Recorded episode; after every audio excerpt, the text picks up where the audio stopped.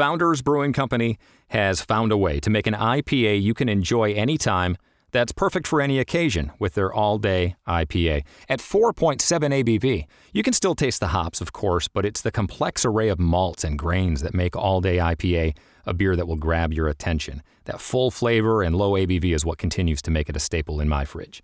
Look for Founders in your favorite beer store or check out their full line of beer at foundersbrewing.com. Founders Brewing Company, born and brewed in Michigan since 1997. There are so many reasons not to skip breakfast. So many savory, mouth-watering, tasty, delicious beyond all belief reasons. Actually, that last one was pretty convincing. Stop by for a McDonald's breakfast. Mix and match a sausage biscuit, sausage McMuffin, sausage burrito, or hash browns, any two for just two bucks. Price and participation may vary, cannot be combined with combo meal. If you really like this episode, please support our podcast by going to talkmurder.com slash join and becoming a Talko Supremo. 24 years ago, a picturesque town in Australia was rocked when three beautiful young women were snatched up and dumped in the bush. Millions of dollars were spent, thousands of leads chased, hundreds of DNA samples were tested, and right now, the trial for one man is center stage in the most exhaustive investigation in recent history. But is this man who stands accused really the deviant monster that police claim?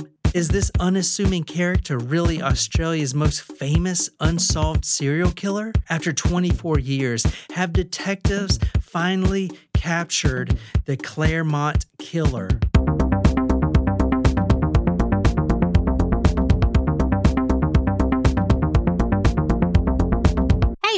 Out to um, Mari in Brazil for um, letting us know that we were her most listened to podcast of 2019.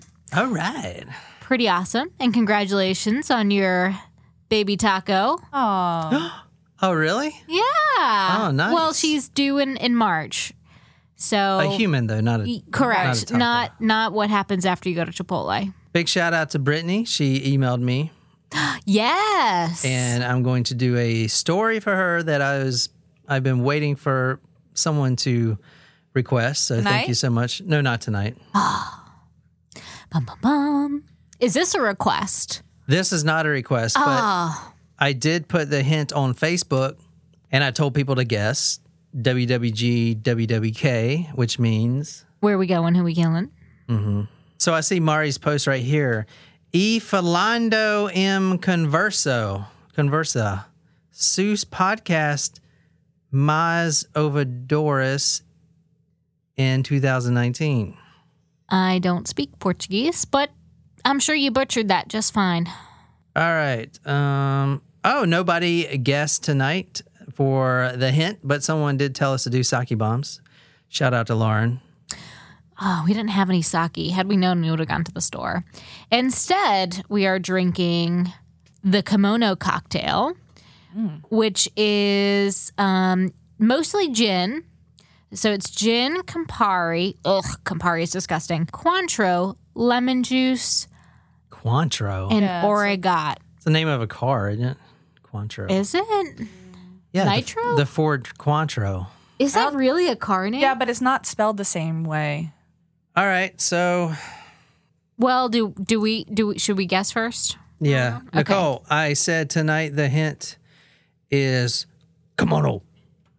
Well, I still think we're going to Where Japan. are we going? Who are we killing? I still think we're going to Japan. Um, and I think Why would you not think we're going to Japan? I don't know because you could try to trick us quite often on this podcast. Um, so I think we're going to Japan, and I think no, I think a geisha gets killed. Surprise shots, surprise shots. We don't know what they are because they're a surprise. So we're continuing with our shots of Christmas. Yay! It's my new favorite segment. It, is, it really is my new favorite segment. God. So who's going first? John, On the fourth shot of Christmas, John picked from the tree Oh shit! On my titties. What is this? I don't know. I don't remember. it smells fucking gross. Well, Take you know, a shot. you wanted the green one. Holy shit!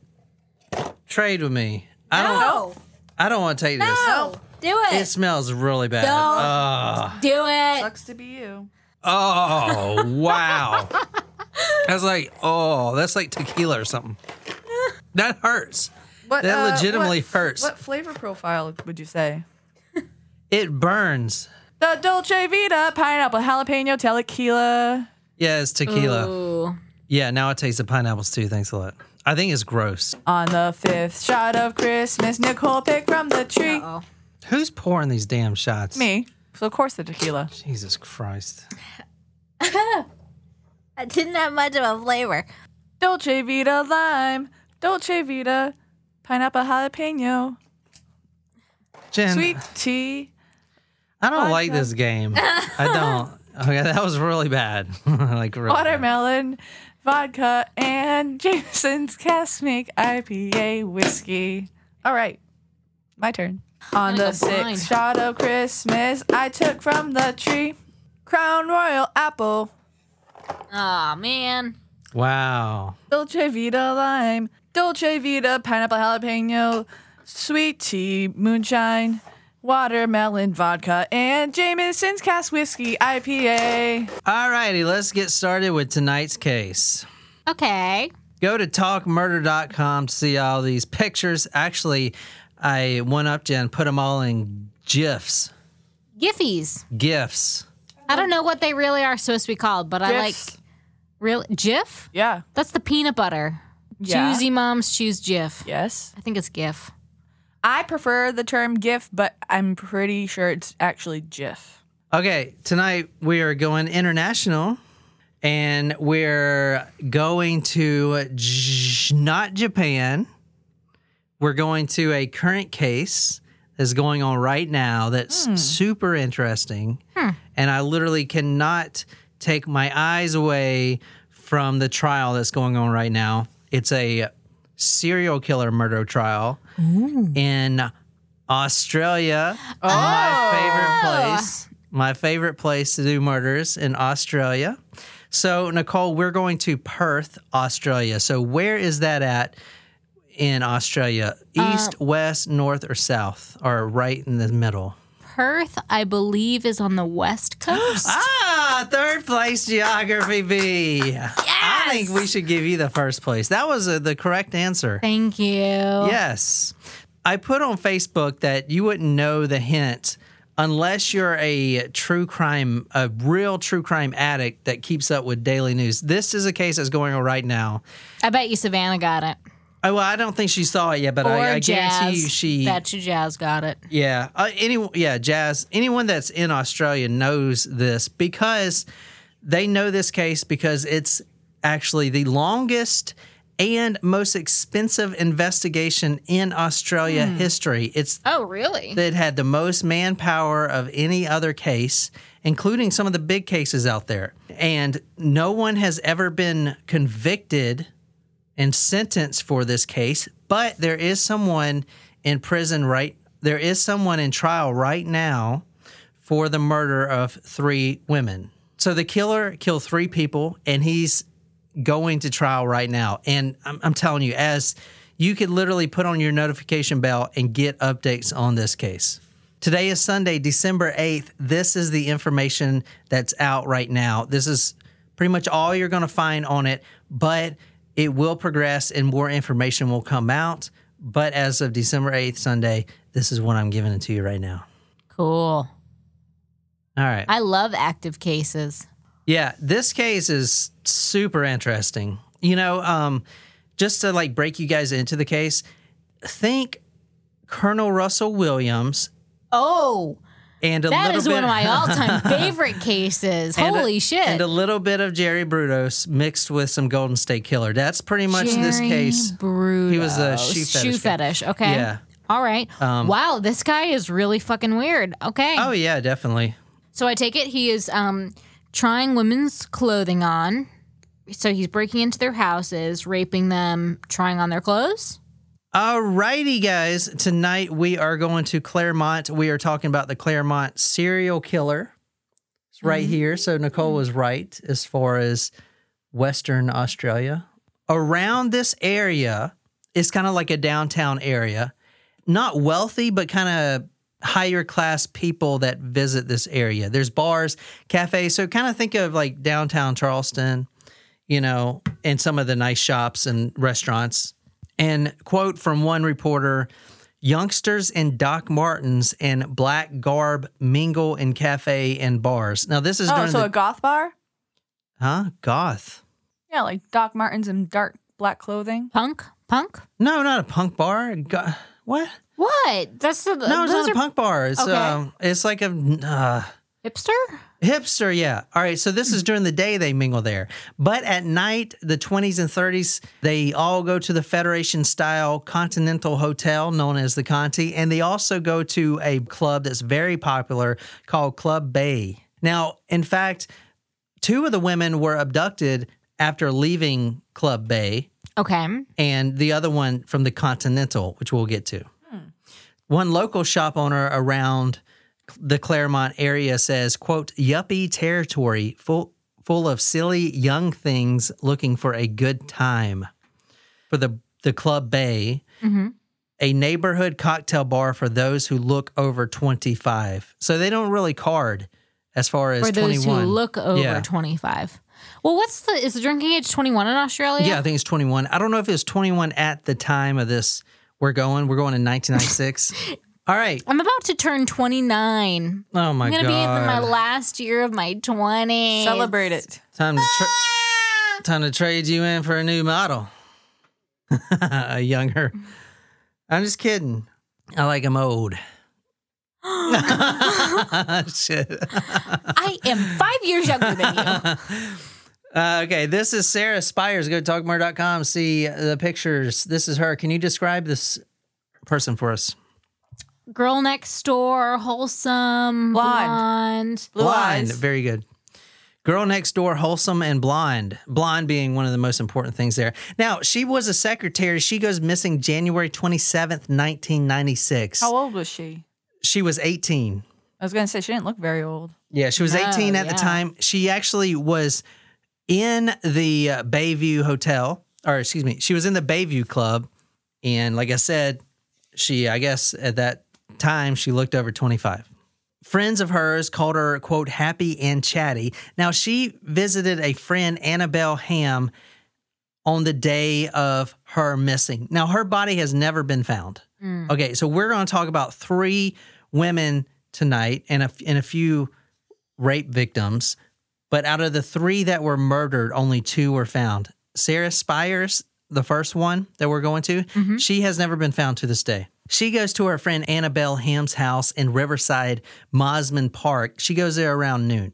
She leaves Club Bayview, the center of Claremont, where I just showed you, around 2 a.m. in the morning. Now she's walking by herself because she's done for the night. She's calling it quits. Now she's out with a bunch of friends. And it's crazy because if you go watch the videos, there was this one random YouTube commenter on one of these videos I've watched about this case that said, it was like the top voted comment. It said, Ladies, please do not walk alone. Always be mm. in twos or threes if you can. And it was just some some person that said that and it was like got liked like hundreds of times. It's sad but true. Mm-hmm. It is sad but true, but I want to say and I, I didn't really build up the area, but this part of town, Claremont, is crime free. Oh. Okay. I mean, It'd be like us walking home from Mount Pleasant. If we wanted Yeah. to walk to the Taco Bell, it would be yeah, or the IHOP. relatively. Yeah, it's like us walking from IHOP. Yeah. Well, that's not necessarily safe when you consider the traffic. Yeah, but I mean, Yeah, but like, uh, crime wise, Crime, like, yeah. So the last time she was seen was by her friends. She leaves Bayview and she's like, you know what? I'm just done for the night. I'm just going to go back to my friend Annabelle's house and I'm just going to get a taxi. Now she walks a few blocks because the nearest phone booth is a few bo- blocks away and it's after midnight. It's 2 a.m. in the morning. Mm. Now she gets to the phone booth and calls Swan Taxis. She actually lives with her sister in an apartment, but she lives pretty far away. So she requested for the taxi to take her to Mosman Park, where she came from earlier today, to stay at Annabelle's house for the night. Okay, instead of going back to South Perth where she lived. Mm-hmm. She was sighted walking alone near the corner of Stirling Road. Three eyewitnesses, okay, actually remembered seeing her because they pull up and it's the streets are literally empty. Mm-hmm. Empty streets, but there's no crime. So it's like just a nice night out. By the stoplight, there's the phone booth. This car pulls up with three men inside, and they remember seeing her standing there. She had just called for the taxi, and as they drove off because the light turned green, they were actually asking each other because they went back to the police and said this maybe we should go back and just wait with her until her taxi comes or something. But they didn't, you know, you know, if they could mm-hmm. go back in time. But when they were driving away, they looked back in the rear view mirror and a car did pull up. It was like a like a Corolla looking car, like a light grayish Corolla. Mm-hmm. Kind of looked like a taxi from their perspective at least. Okay. And it did stop right with her. Hmm. It stopped right beside her. She calls the taxi at 2:06 a.m. and at 2:14 a.m. so 8 minutes later she's not there. The taxi shows up and can't find her anywhere. Oh, this is similar to the story, the Uber story. Yeah. Yeah. Yeah. Yeah, keep that in mind cuz that's going to yeah, that's a good point, Jen. She was at the OBH Friday night, and I went there. I called in to see her and Em Okay, this is Amanda Spiers. This is her sister.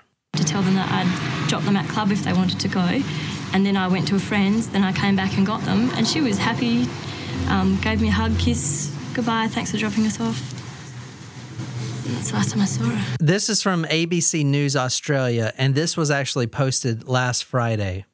Judith Barat, who lived in Fairlight Street in Mosman Park in 1996, recalled hearing, quote, desperate, blood curdling, terrible, terrible screams in the early hours of January 27th that were, quote, very high pitched. After that, there was, quote, absolute silence.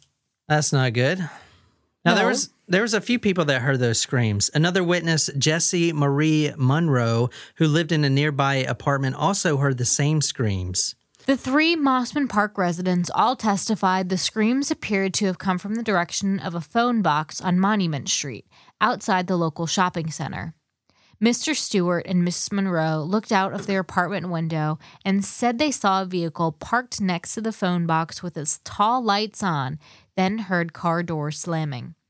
Mr. Stewart said the vehicle was light colored station wagon, probably a Toyota Corona. Um, I became most concerned on Monday morning when I rang. She starts work at eight, and I rang at quarter past eight just to catch up with her because I hadn't seen her all weekend. And as soon as I found out she wasn't there, I rang all of her friends, and no one had seen her since Friday night. And then I came home here because I had stayed at a friend's. Came home here, and we rang the police from here at about quarter to nine. Okay, that was her sister again. Sad. Hmm. Yeah, She's very collected. Yes. Don Spire, the the father, said that his daughter was quote very affectionate and would always light mm. people up, and she was always there for us. All right, that's number one. Might as well move on. Jane Rimmer, second victim. Um, she's actually a child care worker. Now, all these women I'm talking about, they come from middle class homes, and the reason I'm saying that is because they're not runaways. You know, I mean, not Fair. that that matters, but Yeah. you know, they they have friends, they have careers you know, Jane Rimmer, the 23 year old I'm talking about now, she was a child care worker. That's all she wanted to do when she was growing up is help children. She's not just going to run away.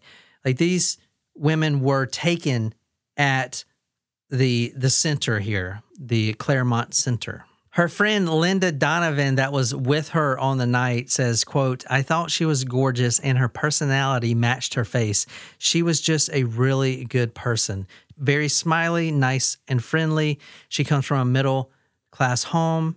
This is from The Age, Tuesday, August 6, 1996, if you want to read this, Nicole. Miss Rimmer disappeared from the upmarket Perth suburb of Claremont on 9th of June after visiting a hotel. On the 27th of January, a teenager, Sarah Spears, vanished after leaving a nearby nightclub. There's security footage of her waiting outside the Continental on 12 at 12:04 a.m. And I'm putting that on talkmurder.com for you guys. She wanted to leave because it was a long line at the club. Bay? Bayview. Very good. Yeah. So just like the other one, she was going to go to Club Bayview. Her body was actually found 55 days later, Saturday, 3rd August 1996. She was naked. She was in the bushland near Woolcote. Woolcoot Road by a family. Actually, it was a mother and her daughter. They were out picking wildflowers. I mean, just think about it. Your daughter stumbles upon a decomposed body. Yeah. So the two Rough. bodies they found, Jane Rimmer and the one I'm about to talk about, they were both found the same way, face down, almost or completely naked and covered with the foliage. I mean, basically he would rip off the little brush, you know, the branches of the trees and kind of like hastily cover them up, Mm-hmm. knowing that someone was most likely going to find them. Yeah, it's not like he was digging. Yeah. Now to get onto the last victim before we get into the killer and everything. Ciara Glennon, she was 27. She was a lawyer. Hmm. Okay. Now she this was 9 months later. This was in 1997. She was the third woman to vanish from the area within a 15-month time period. She was a lawyer in Perth. Her father was a very respected businessman in the area. She was also at the Continental. Now, keep in mind, there was a scare at the time because Sarah Spiers goes missing first. Yeah, it's alarming, but there was no body, right? Mm-hmm. But everyone knew she went missing from this place. But, you know, maybe she could have just left. Who knows? Right, yeah. But now you had Jane Rimmer. She was in this area, the the Claremont area. She goes missing from this bar scene and her body shows up. There's a huge scare now. So after this one, Ciara Glennon, that's when the police knew for certain there was a serial killer working in the area. Okay. There was three eyewitnesses that observed her walking along Stirling Highway at 11:15 p.m. There was a light-colored vehicle, most likely the same one that you know, the Toyota Corona that pulled up and was talking to her. Hmm. Must be some trusting looking guy. I don't know because remember uh, Edmund Kemper would do the same thing. Yeah, but He he, was- looked safe. He didn't look necessarily like, Ted Bundy. yeah. All right, Nicole, read this. This is from the Sydney Morning Herald, June 14th, 1997. Lights up. The young woman is standing outside a computer store before walking along the highway away from the brightly lit entertainment strip. She has on a black skirt and a white top, her long blonde tresses falling over her shoulders. She is a little weary and keen to get home. Fade to black. Ooh. I found a really great newspaper write up about this. It kind of reenacted the case in this sort of uh, narrative. Like play, like it's a play. Yeah, Or a I guess it's like or a a play. scene. This is from The Age, Friday, April 4th, 1997. The body found yesterday was among trees and limestone in Sandhill Scrub near Yanchep National Park, about 40 kilometers north of Perth. It was discovered about five meters from the bitumen road by a young man walking. Police sealed off the isolated area called Eglinton, about two kilometers from the beach. Okay, so this was 19 days after she goes missing. April 3rd, 1997. She's found in the bush like the last one. Okay, Jane Rimmer. Mm-hmm. So you got two bodies found. Just like Jane Rimmer, she's nearly naked, almost. I mean, obviously, she was sexually assaulted, right? Raped. She was found by a worker near a track in in Scrub. I don't know. It's the Australian thing. Scrub. I guess it's like a little hmm. street or something of Pipidinny Road in Eglinton. A reporter from the Sydney Morning Herald said, quote, her partly clad body was found 50 kilometers north of Perth in bushes a few meters from an isolated coastal track. Okay, now this is the paper right here that came out right after that. The headline I'm showing you guys now it says body finds leads. Okay, so now they got some leads. Uh, West Australia police to hunt serial killer.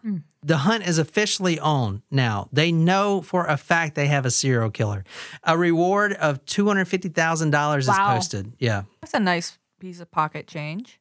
Oh yeah. I mean, like I said, since 1996, this has been the longest, most expensive, and the biggest crime that has ever taken place. They've put more resources into this than any other crime, and in fact, every day the trial is going on and there's new developments. Okay, I try to get all the information I can because honestly, I'm gonna tell you guys in a little bit. I'm not sure if they can pin these murders on this guy. Okay, that's why I'm so invested in this case. I'm not sure. You don't think they have the right guy, or that I- there's not enough evidence to convict? I think they got the right guy, but I don't think they can pin this on him. Are there other? So I know that we're talking about three victims here. Are there other suspected victims that's not being Yeah, that's a great question. there right are now? there are other victims. Two actually showed up in the trial to testify as rape victims. This was Oh, bef- this okay, is so before not killed. Yeah, so I want to just to talk a little bit about the trial and get off track for a second. The prosecution is building a escalation theory with this guy. He started off as a teenager, Mm. panty raiding, kind of like Colonel Williams, Williams, yeah. yeah. And then he leads to rape and violence, and then finally to murder. Okay, so this is throughout his whole life. This guy that is arrested right now is 50 years old. He started when he was 19. So they're building an escalation theory of this guy. Now, at her funeral, Ciara Glennon's funeral, 1,500 people attended.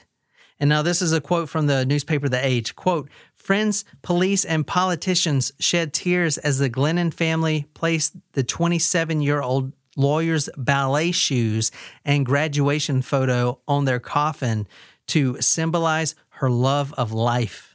It's heartbreaking. Yeah, she was very uh, prominent in society. Not that the other girls weren't, but she was very successful lawyer, and her dad was a very successful businessman. So it's, she's going to get a lot of Ciara's murder has not only ended a life of hope, it has also undermined the sense of decency and security in the community, Mr. Glennon said. There are no explanations in human terms for this. There are no explanations for the family's question, Why Ciara? he said. Victory and justice will and must emerge. God came into our garden and picked the most beautiful rose, Mr. Glennon said yesterday. When my heart and soul can bear no more anguish, I think of you in your bridesmaid's dress, never to be worn. We now know you are at Denise's wedding.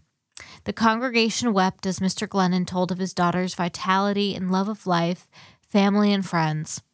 We, your friends, remember you f- for your vitality and humanity, your love of life, respect of others, and your infectious enthusiasm, Mr. Glennon said. We are lucky to be able to say you were our friend. All right, let me talk about the MO of the bodies found. Not I'm not going to talk about the rape victims, how the killing MO, but the bodies both Jane and Ciara were face down in the bush, covered with brush. Both had defensive wounds, so they both fought back. Now, what does it mean when they have defensive wounds? Think about them scratching, Scratching, yeah. scratching, which means They've got stuff under their fingernails. there you go, fingernail DNA. All right. Jane Rimmer actually had arm injuries, saying that she was actually drug into the bush. Like, mm. dr- like he mm. had her by the hair and was dragging her into the bush to rape and kill her. Yikes. There were broken branches and foliage around Ciara Glennon's body. The branches that were broken and put on her body were actually broken off the nearby trees. And they surmised that since the branches were actually broke off about six feet off the ground, because if you think about it, it's six feet up, you know, you just grab it and break it off. That the man that did this must be at least six feet tall. But as far as evidence, yeah, they got DNA, but if the guy isn't in the database, which he was not, what's that going to do? Hmm, nada. Not a not a thing. Nada for a while, anyway. I guess they Well, keep checking it. I mean, they could confirm it whether or not it was the same profile for both. Yeah. yeah, yeah, yeah, that's true. And, and in fact, that's a good point. They did confirm it with the same profile as the rape victim I'm going to talk about. Your car doesn't get much of a summer break. Bugs, UV rays, and pollen can all cause damage. Stay protected at GetGo with Weather Shield and a free month of unlimited washes. Just purchase your first month of GetGo Go Unlimited, and your second month is free. Wash as many times as you want. And when you choose our all weather or showroom pass featuring Weather Shield, you'll say bye bye to bugs all summer long. Sign up today at getgocafe.com slash unlimited. At Huntington, we've been asking ourselves can we make saving money any easier? And we think we've solved it. Introducing Money Scout. It analyzes your spending habits, income, and expenses to find money not being used in your checking account, then pushes it to savings automatically. Why would a bank do that? Just to help people thrive. That's how we reinvent banking. Huntington, welcome. Subject to eligibility, terms, conditions, and account agreements. Learn more and enroll at huntington.com slash moneyscout.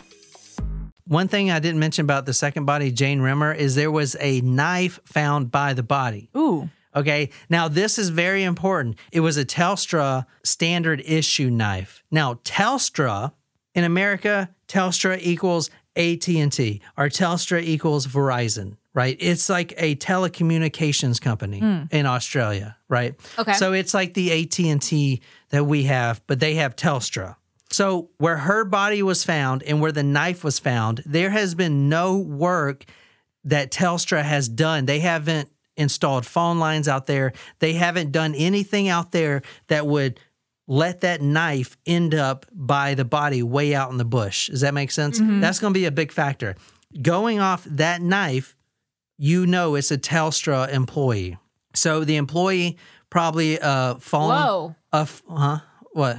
I don't. How do you? How did you make that connection? It's got to be a Telstra employee. Yeah, all right. So Telstra's like Verizon or AT and T. They come in and install phone lines, and they do it for big companies and stuff like that, right? So uh, Jane Rimmer's body was way out in the bush, like way, way out there. So you're saying that the only pr- way that somebody would have known. no, no, no. They found that knife, the Telstra standard issue knife, Oh, oh, out by her body. Why? Who gives issues out a knife? Well, I'm the Verizon guys do. Like uh, that guy that came from AT and T, he had a AT and T issued. I mean, not a knife like a fucking I'm gonna kill you knife, but like a utility knife, like a box cutter or something. Oh, okay. Not like a fucking All right. machete. You know what I'm saying? Well, maybe Okay, in well, Australia they may be. I was like, what the fuck? Like, what do you mean there's No, like a little knife, like a um, like a a letter box cutter. opener? a box cutter, right? That says Telstra on Okay, it. okay, okay. Okay. I do. Should I Google image the knife so you get a better no, idea? I'm okay No, no, now. Okay. But anyway, they actually named a suspect. Lance Williams was his name. Now, this guy is not the guy that's in prison right now in trial. Womp-womp. This guy actually died in 2018 of cancer. Oh, And that may have been perpetuated by the two years the that stress. police survey- surveyed him and the stre- because this is the most notorious murder in Australia, hmm. unsolved murder. Now you pin one guy, this Lance Williams. Okay, they arrest him. How come they think it's him? Okay, here's how they think it's him. That's a good question. After the two girls, or after the three girls went missing from that area, Claremont, and the two bodies showed up, they actually tracked him. They had surveillance all around the area. They tracked him for several weeks, secretly watching and following women around the area in his car. Okay. Mm-hmm. He was arrested April 5th, 1998. He is a 41 year old public servant. No, that was how old he was then. He's dead now. He died of cancer. He actually failed the lie detector test. Hmm. Okay. But it was his idea to take it. So mm-hmm. he he didn't do it. Everyone kind of knew that he didn't do it. He was just a weird, creepy dude following women around. In fact, his excuse There are those out there too. Mm, mm-hmm. his excuse was, and I kind of believe it, honestly. It was these women went missing, they were murdered. So I'm just cruising around the neighborhood and making sure it doesn't happen again, like kind of stalking women. But you know what I'm saying? If you want to hear more about it, there's a really good podcast, and we never plug podcasts, but this is from the West Australian and it's covering the case right now. They have all the interviews from him on it. Just type in Claremont Murders and it's the West Australian. You can hear him talk about it and his two years of literal harassment from the police. Let's not even, not even gonna, you know, understatement there. I mean, they were literally harassing him. And his parents actually came out and accused the police and the media of harassing him. I mean, he became the most hated person in Australia. That's sad. I mean, it like justified if he Yeah. if it was him, Well, but that stinks. And, and you know what it reminded me of? Do you remember when we did, and I cannot remember who the case was, but there was another person like that. It was one of those unsolved murders, but they had got a guy that was not the killer and they basically followed him and put him in the media and all this stuff. And it turned out he was innocent, but it destroyed his life. I can't remember what case it was. It was one of the ones we did. But anyway, so it's the same thing with that. But the reason I say that is when you do that, when the police do that, they they get uh, tunnel vision, right? Because this they arrested him in 1998. This is what tunnel vision is. They have the DNA, like you And said, Nicole, match. and it did not match. Mm. But yet they still had this guy as the killer, even though his DNA didn't match. That is tunnel vision. Hmm. That is tunnel vision. that's not good. That is when the police will not look anywhere else because they're so convinced that they have, and and because it's the pressure, the public pressure, they need a conviction. They need someone to stand guilty but you it. can't get a conviction if there's you Exactly, know, and they never did. Evidence. And they never did, which is why when he died in 2018, I mean, of course, they put him off the list before that, but now this new guy, which I, I do believe may possibly be the killer, the real killer, but is it the same thing where they're getting tunnel vision again? Does the DNA match this new guy? We're going to talk about that in a second. Uh-huh. All right, go ahead and read this, Nicole. This is from the Age, uh, Saturday, May, Saturday, March 18th, 2000. Police have led a prime suspect for almost. Uh, sorry. Police have had a prime suspect for almost two years, but despite spending millions on surveillance, DNA, psychological, and lie detector tests, they have not been able to crack one of the nation's most vexing criminal cases. At the center of the investigation is a quietly spoken 42 year old public servant who, in a bizarre twist, has been publicly identified as the suspect in the grisly case. The suspect, a neat and nervous man named Lance, told The Age this week that he had nothing to do with the murders and at times wished police would put an end to these, this ordeal by shooting him. Hmm. But the Macro Task Force, set up in 1996 after the second woman disappeared from the Claremont night spot, refuses to allow Lance out of its sights, saying he is still their primary target. if you listen to the interviews, he talks openly about it. He asks any question, he lets any media come into his house. Um, he actually proposed the idea initially of doing a lie detector test. And I believe he just failed it because of stress, right? I mean, those things aren't even fucking accurate, right? Right. I mean, there's a lot of people that fail them damn things. Yeah. They should just get rid of them damn things. But he felt it probably because, you know, he was stressed and he he is the one that said, I'll take it. Right. But the thing is, the tunnel vision is they had his DNA and it did not match what was under her fingernails, man. That is that is tunnel vision right there. Yeah. There's not, nothing Yeah. else but tunnel vision. And I understand it. It's not like they're being bad police or anything, but the public pressure to solve this is just Right. overwhelming. Anyway, a new theory emerged. It was the bogus taxi driver. Jen mentioned earlier the Uber driver, and Yep. I cannot remember her name. Stephanie, um, Stephanie Jacobson, I believe her name was. She was the the girl, the college senior, I believe, or sophomore USC. at USC in Columbia, Five Points area. She actually, if you see on the video, she walks into the cab or into the Uber that wasn't really an Uber without even looking, you know, at the car. She's looking at her phone. So this may have been a bogey taxi driver. Hundreds of taxi drivers were lined up by police. Okay, now this is before they had their, their one dedicated suspect. Hundreds were lined up, fingerprinted, and saliva tested. Now, this is crazy. 5,500 taxi drivers were giving rigorous background checks, multiple background checks. And in fact, 78 of those taxi drivers lost their license because of this investigation, because of the rigorous Yeah. police checks, right? Not for the murder, but like for Just other, other things. yeah, yeah. other shit.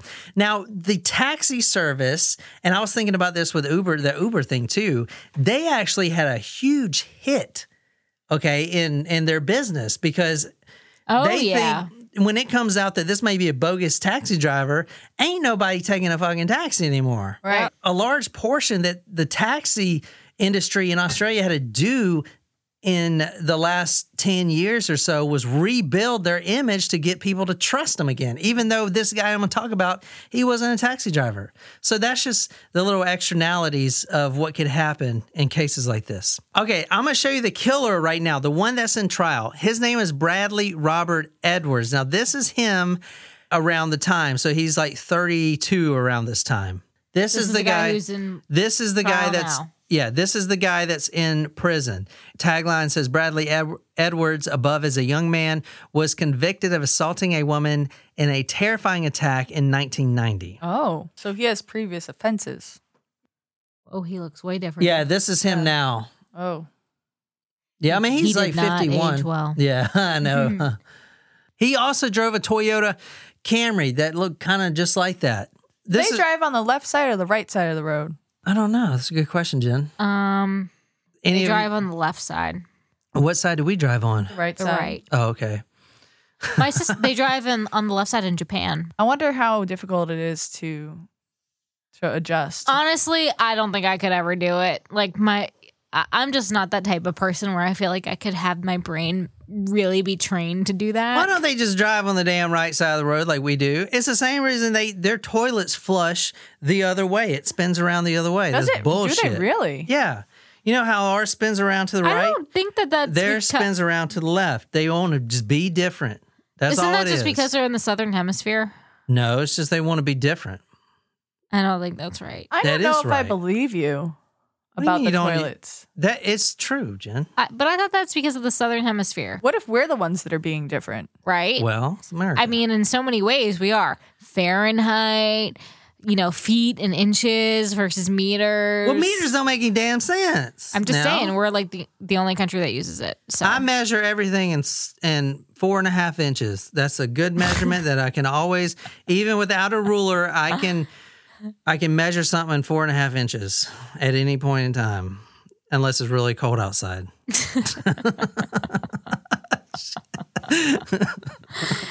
you've given yourself more. You used to say three. it's growing as I'm getting older.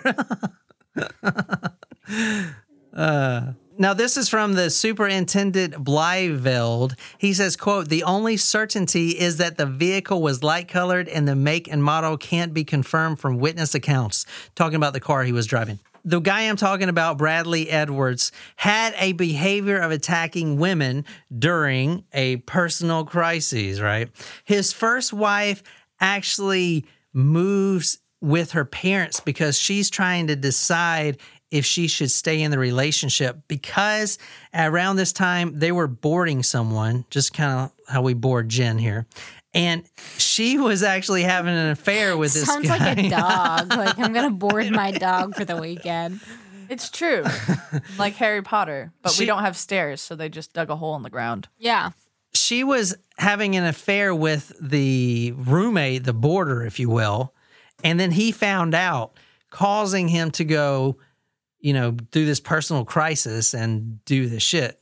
Now, as I said before, he was a Telstra technician and he was actually an amateur sports official. He would do, uh, what do you call it? Referee. Football. Football. Soccer. No, football. I don't know what the fuck it is. Rugby? Rugby. There you go.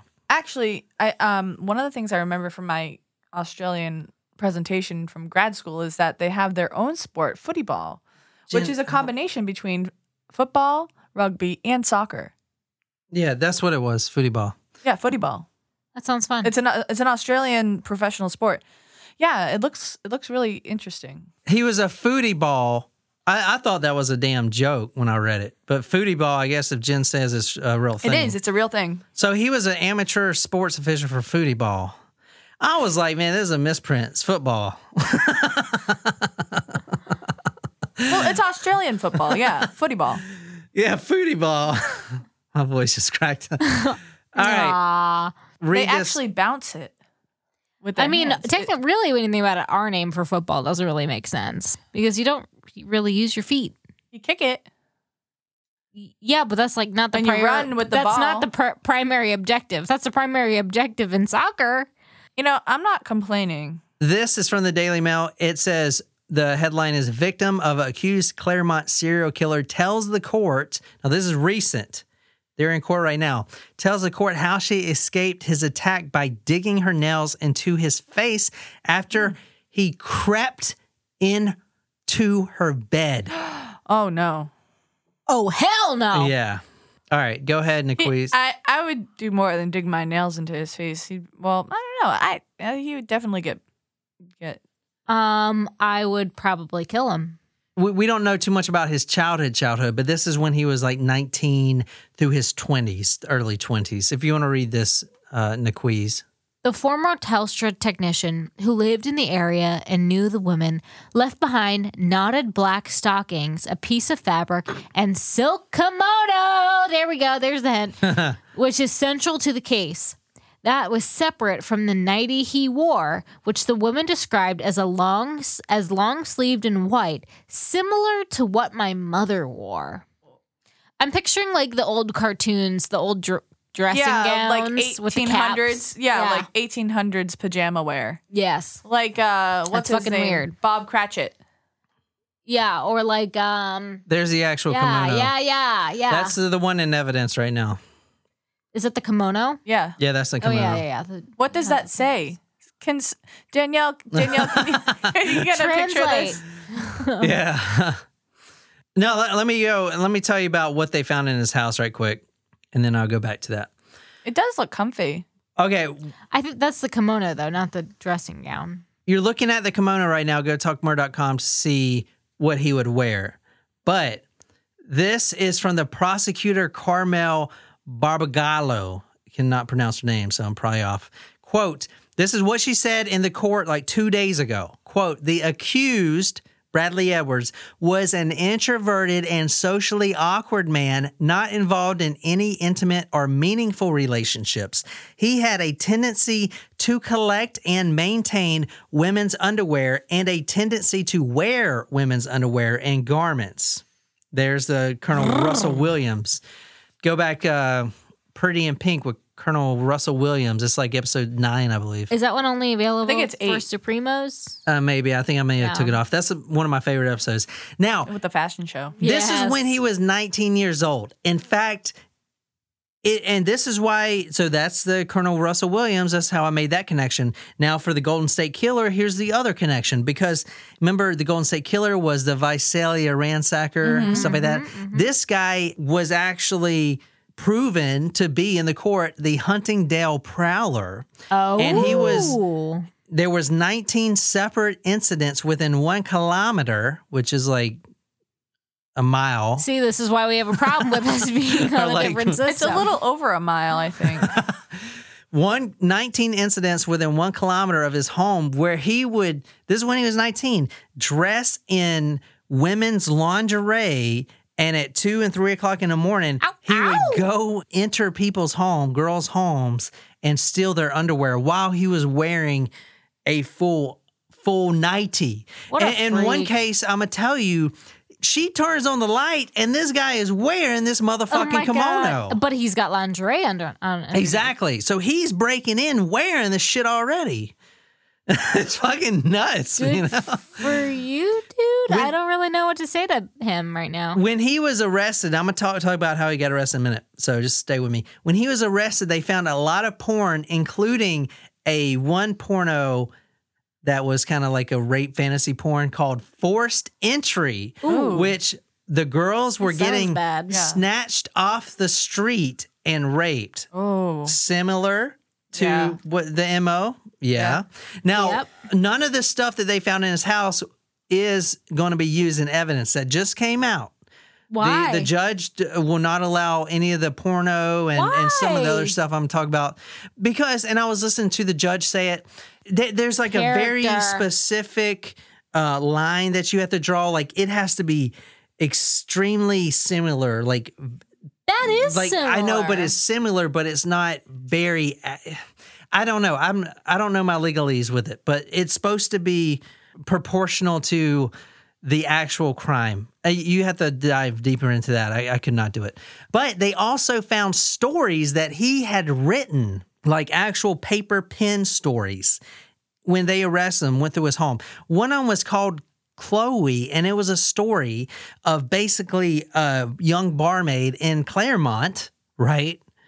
She gets off work, walks down two blocks, and was attacked and drug into a panel van with a like a burlap burlap sack over her head, and then she was raped and tortured and stuff like that. But now I want to say the rapes that I'm going to talk about in a minute were done in a panel van because he was using the Telstra issued van, panel van, to carry out some of these rapes. Does that make sense? Mm. All right. Now let me go back a little bit. I kind of jumped forward there. Okay, there was a few people that actually came forward in the test in the trial and admitted that he actually raped them. Here's one. This Has is the statute of limitations passed on rape? yeah, it has. It's a very good question. It's a ah. very good question, but they this builds character witnesses. Well, I'm also I was just thinking like, can they at least put him away for something? I But don't no, know. But no, I- I don't but know. if the statute's passed, then That's a really good question, and I do not know. That's a very good question. I actually want to look that up after this. If you guys know, please let me know. Because if they cannot put him away for that, and they cannot directly tie him to these murders, then he's going to walk free. The reason I'm so interested in this case is because I think he may be able to walk free. Hmm. Because he is not admitting to killing these two women, but he is admitting to two rapes. Hmm. well, if the statute's passed, then he feels like he's in the clear. I know, but that's why they're trying to build character. Like the prosecution's trying to Oh, do this yeah. whole I- I escalation thing. Yeah, No, I get it, It's but- very touchy. Like this case is very interesting because you really don't know. But what about the DNA? I'm gonna get to that in a second. Okay. All right, this is a, a rape victim. Now, this is 30 years ago. He actually was at the hospital called the Hollywood Hospital, okay, in Perth. He was in the Hollywood Hospital west of Perth, and there was a social worker working behind the desk. He comes in in his full test telestra uh, attire because he's working. He's installing phone lines for the hospital. He asked to go pee, use the bathroom, you know, and she says, okay. The lady recalls hearing the toilet fr- flush and everything else. Then he comes back to the desk, has like a little dialogue with her, and then attacks her right there in broad daylight and grabs her from behind and starts pulling her towards the bathroom because he was probably going to rape her. Now, he puts a cloth Can't contra- contain himself here. he puts a cloth in her mouth, like over her mouth, and she was desperately trying not to breathe because she thought it was chloroform. And then she figured out it wasn't, and she basically kicked the dude in the nads and got away. Good for her. Yeah. yeah, great for her. Now this is this is actually her testimony from uh, the courtroom a few days ago. If you want to read this, Nicole. I was trying desperately not to breathe because I thought there was something on the cloth, the woman told the court.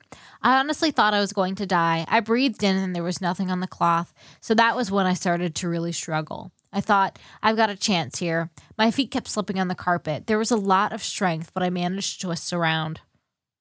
She struggles, but finally frees herself, and the man runs out saying three words. Well, six words. Quote, I'm sorry, I'm sorry, I'm sorry. That to me shows that this guy has a problem. Like he is, you know, like he's got a, uh, He's sorry he got a sexual uh, urges that are too powerful for him to kind of control. You know what I'm saying? He's apologizing. The police find cable ties in his pocket, and he claimed that it was a quote distressing week. That's when he found out his wife was with having an affair with their boarder. This was six years before the murder. Now, this is from the the first wife talking about the relationship with Bradley Edwards. This is from the Daily Mail. He told the court that on Sunday mornings, while Edwards was asleep up the hall, the first Mrs. Edwards would sneak into my room while Bradley was sleeping for sex. The first wife told the man Bradley won't wake up, but he thought she was playing a dangerous game. That's fucked up. I mean, screwing the guy right when your husband's there, fucking crazy. Now, the relationship goes downhill when she says he bought a computer. Computers were coming out, the laptops. Now, You mean because of porn? Um, I, I don't know. He's she says that he was on the computer quote every night, seven nights a week, and so am I. But Because of porn. no, not you. Maybe. I don't know what you do when I go to sleep. no, I'm just always on the podcast and stuff. quote: He'd come home from work, get changed, go on the computer, come out for a meal, and then go back in again. Now, let me talk about why he got arrested. It was DNA evidence. Now, on December 20th, 2016, while under surveillance, he was taking his stepdaughter to a cinema, like a movie, and he throws a Sprite bottle into the garbage, and the detectives swoop in, just like they do on Forensic Files, swoop in and get it. DNA was taken, and he was arrested two days later. The DNA connected him to a rape that uh, we didn't even talk about. It was a, a snatch and grab rape, and he took the woman to a cemetery. And when it was moonless night, completely black, Ooh. basically the stuff that he wrote in his journal there, his story, he did. He basically abducted her in the van, his Telstra van, and then took her to this cemetery, raped her, and left her there to die. She actually lived. She actually she testified in court as well. Now in 2008, forensic the forensic lab in Perth got scrapings of DNA from Ciara Glennon's left thumbnail. The DNA was then unknown, but in January 2009, in January 2009, they ran a match and picked up an unsolved rape at the Karrakatta Cemetery, the one I just talked about. That's how they linked him together. Okay.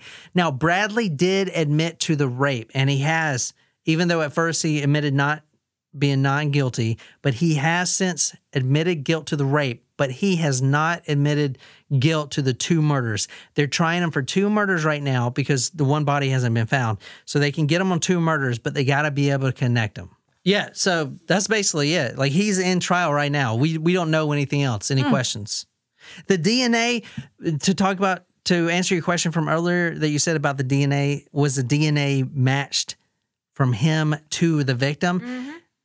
It does from the um, Ciara's defensive strikes, but the defense is saying that the DNA was most possibly infused in the lab, kind of like mixed in the lab, or was kept too close together and was contaminated or something, something else or the other. Now, what they're trying to do right now is confirm fiber testings for the type of car he used to have and stuff like that. They're they're trying to do everything. I don't know if they have a smoking gun or not. Yeah, it has I not would came think out. the DNA would be, but Well, the the defense is saying that it, it was just like Steven Avery. It was uh, contaminated. Okay, because you got to think about it. Just like think about Steven Avery, right? And they looked at the DNA thing and it had that hole in it. Remember Yeah, that? yeah. Mm-hmm. Mm-hmm. This is one of the biggest, most expensive, most exhaustive crimes in Australia. They are desperate to put someone in prison and for the rest of their life. They're desperate to find a guilty party, but they already did, right? With that one guy, they followed him for two years. They made him the guilty party. It didn't work out. So now it's the same thing. They could literally lose it because they lost a lot of trust putting that one guy in surveillance Yeah, for two years and it didn't pan out. So now anything like if the defense says, oh, the DNA is contaminated or whatever, you already are starting at a plat- a low platform of trust with the general public and the jury. I'm not really sure if they're going to be able to convict him or not. I don't know if Mm. A 12 pe- people on a jury will put this guy guilty or not. I don't know. I mean, we don't know unless they got a real smoking gun. But the DNA, if they come out and say it was contaminated, they're screwed. well, you know, Steven Avery is seemed that way too, but he still got convicted. So yeah, I I, know. don't know. If you want to stay up to date on this story, there is that podcast from the West Australian. They're the news reporters that has been covering this for 20 years. So I would definitely go there and listen to all those. They're really good, all the interviews and stuff like that. But I'm definitely going to keep my eyes open yeah. on this case. When do they expect the trial to conclude? Um, I think six months. Oh wow! Yeah, it's a big trial. It's a huge trial because they have. Can you imagine being selected on that jury? Good But lord! they. So the guy, uh, Bradley Edwards, is very nonchalant, kind of like very easygoing about this whole thing, right? You know, it's like he doesn't really care type of thing. So it's either he's checked out or he's maybe playing the like he's nonchalant, like he didn't do it type of thing, or, or something. I don't know. So that's about all that is in this case as of this minute right now. I think they're going to convict him. I, I'm I just- calling it now. I what do mean, you guys think? I don't. I don't think they're going to convict him because, like I said, they've lost a lot of trust with the public already with that one guy. And I'm telling you, he's saying he didn't do it. And if the DNA comes back as contaminated, I mean, unless they have a smoking gun, which I don't know if they do or not. They, but then again, they got the knife, Yeah. which you know doesn't directly put him to it, unless they got DNA off the knife, which that hasn't came out yet that they have. Mm-hmm. All right. Well, that was my story on um, the Claremont serial killer. I uh, hope you guys enjoyed this, and I look forward to seeing how this case resolves itself. So, if you enjoyed this episode, be sure to hit that subscribe button or whatever podcasting app you use. If you like this story, you can follow us on social media Facebook, Twitter, Instagram. If you're absolutely obsessed with this podcast and want to become our kimono, go to talkmurder.com slash join, become a Talk Us Primo, get a badass t shirt, sticker, swag, a lot of love. Shout it out all over the place. Tell me what story you want me to do. I'll research it, dedicate it to you on Talk Murder Me podcast. My name is John here with Jen and Nicole. And until next time, good day, mate.